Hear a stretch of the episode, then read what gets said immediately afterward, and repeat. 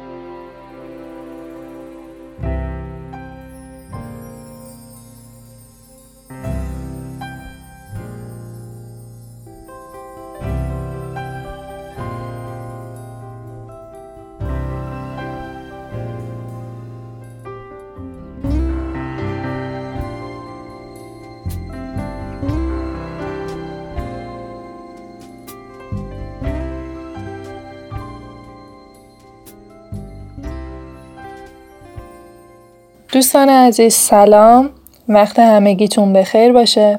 من سپیده هستم، کارشناس ارشد مشاوره و امروز میخوام در رابطه با خشونت پنهان علیه کودکان با شما صحبت کنم.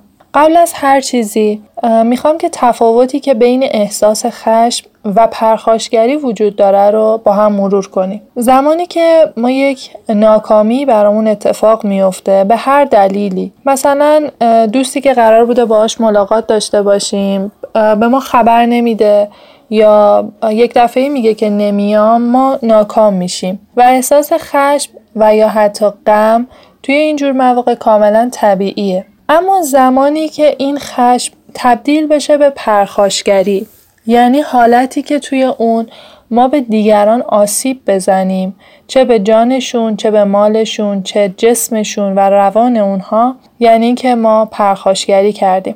اما به صورت اختصاصی در این پادکست من میخوام راجع به انواع خشونتی که در کودکان به خصوص خشونت پنهانی که وجود داره و متاسفانه هر روز شاهد افزایش آمار اون هستیم صحبت کنم. به صورت کلی حدود کودک آزاری توی خانواده، یعنی محروم کردن کودک از غذا، لباس، سرپناه و محبت والدین تا جایی که کودک از نظر جسمانی توسط یک فرد بالغ که اون میتونه پدر، مادر، نامادری، ناپدری و به صورت کلی اون مراقبی که در کنار کودک هست رو قرار بگیره که چه آشکار و چه پنهان به روح و جسم اون کودک صدمه میزنه. ما یک سری خشونت‌ها یا پرخاش‌هایی رو داریم که جسمانی هن و آشکارترین مدل پرخاشگری هن. یعنی هر گونه اقدام فیزیکی که به جسم کودک با هدف آسیب رسوندن یا کنترلش استفاده میشه گفته میشه. مثلا ما انواع و اقسام کتک زدن‌ها رو داریم توی کودکان، مثل شلاق زدن کودک، بستن کودک با طناب یا با هر شیء دیگه‌ای، کوبیدن سر کودکان به دیوار، سوزوندن اونها با آب جوش یا مایعات داغ و استفاده از آتیش سیگار یا هر شیء داغی که بتونه به این کودک آسیب برسونه. این خشونت‌ها خب به صورت آشکار ما می‌بینیم، خصوصا در مواردی که فقر خانواده، چه فقر مالی و چه فقر فرهنگی وجود داره و همینطور توی خانواده‌هایی که فرد مبتلا به اعتیاد سرپرست خانواده است. دسته دیگه ای از خشونت‌ها هستن که خشونت‌های جنسی هستن. در واقع کودک آزاری جنسی یعنی درگیر کردن کودک توی ارتباطی که اون کودک از نظر رشدی قادر به تشخیص و درک اون اتفاقی که داره میفته نیست.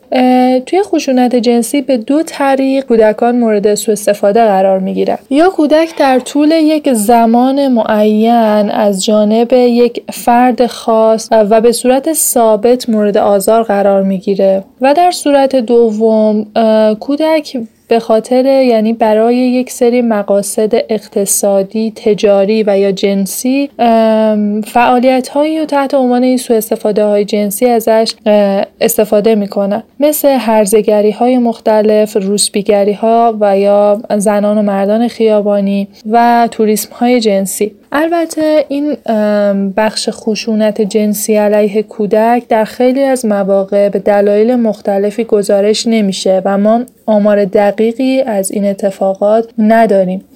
خیلی از کودکان کاری که تحت سلطه یک گروه خاصی هستن و یا سرپرست بدی دارن و مورد این سوء استفاده ها قرار می گیرن، اما به خاطر شرایط مادی و فقر در واقع مادی که وجود داره خیلی هاشون وابستگی پیدا می کنن و هیچ وقت این مسئله رو عنوان نمی کنن که مورد سوء استفاده قرار گرفتن.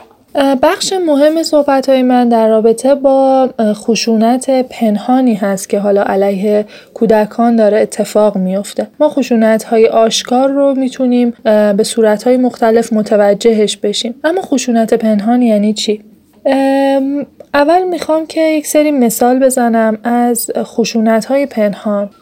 شاید برخورد کرده باشین با خانواده‌هایی که به شدت بچه‌ها رو تحت فشار قرار میدن که رفتار خاصی رو داشته باشن یا عادت‌های خاصی رو تکرار کنن. مثلا اگر کودک فردی باشه که شخصیت برونگرایی داشته باشه، دوست داره حرف بزنه، دوست داره سوال بپرسه، خانواده با حالا مادر یا پدر با گفتن این جمله که آبرومو بردی، چقدر حرف میزنی، صدات بلنده، ممکنه باعث بشن که این کودک حس بسیار بد و سرخوردگی و بی‌اعتمادی پیدا بکنه. انواع خشونت‌های پنهان رو ما میتونیم توی خانواده‌ها در چه بیرون از منزل چه داخل منزل خودمون ببینیم. مثلا اینکه خانواده‌ای به صورت عمد وقتی که کودکش مریض میشه اون رو دکتر نمیبره، یا اینکه مراقبت‌های بهداشتی رو ازش انجام نمیده. خانواده‌هایی که بچه‌هاشون رو برای تنبیه کردن توی اتاق تاریک، انباری تاریک میبرن و این میتونه متاسفانه آسیب‌های جدی و جبران ناپذیری رو برای بچه برمقام بیاره. وقتی که خانواده‌ها به وضعیت تحصیلی اون بچه کاملاً بی اهمیت هستن و حتی خانواده‌هایی وجود دارن که نمیدونن فرزندشون کلاس چندمه، چه رشته‌ای داره میخونه، دوستای صمیمیش کیان توی مدرسه و چه علاقه‌ای داره. مورد بعدی میتونه مقایسه کردن این کودک با همسن و سالاش یا خواهر و برادراش باشه و سرزنش‌های مکرری که وجود داره یا شوخی‌های مکرر و منفی که علیه کودک استفاده میشه. یک موردی که هستش در رابطه با درد و دل‌هایی که خانواده‌ها با کودکانشون انجام میدن و آسیب‌های زیادی رو میتونه به روان کودک بزنه. مثلا ما مراجعینی داریم که کودک افسردگیشو به صورت پرخاشگری شدید داره نشون میده. مثلا هر غذایی دیگه نمیخوره یا با صدای بلند جواب پدر مادر رو میده. وقتی که بررسی میکنیم میبینیم روان این کودک شاید سنش مثلا 8 ساله یا 9 ساله باشه، اما به قدر یک جوان یا حتی نوجوان سن در واقع روحی این بچه است. شاید اصطلاح جدیدی باشه این سن روحی، یعنی اینکه روان این کودک اندازه سن خودش نیست، خیلی زودتر از سنش داره رشد میکنه و این میتونه علتهای مختلفی داشته باشه، خصوصا این که کودک در معرض شنیدن درد و دل‌های مختلفی قرار بگیره که از سمت مادر یا پدر اتفاق میفته.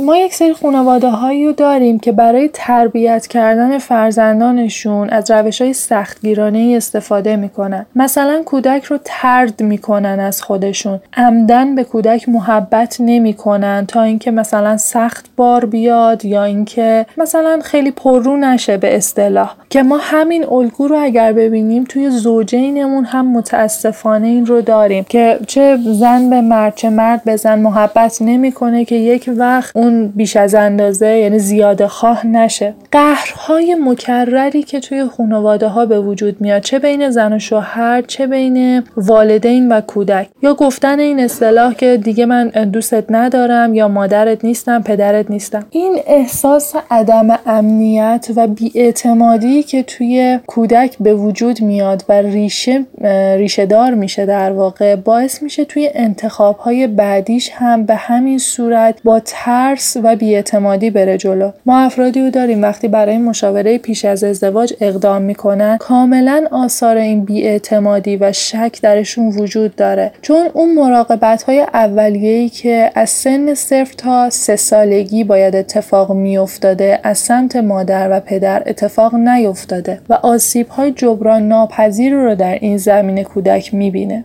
این مجموعه این خشونت‌های پنهان علیه کودک که ما روزانه و ساعت‌ها درگیرش میشیم، باعث احساس بی‌ارزشی و ضعف در عزت نفس این کودک میشه که خودش پایه‌ریزی میکنه خیلی از مشکلات و مسائلی که در واقع مسائل روحی که در بزرگسالی ما شاهدش هستیم.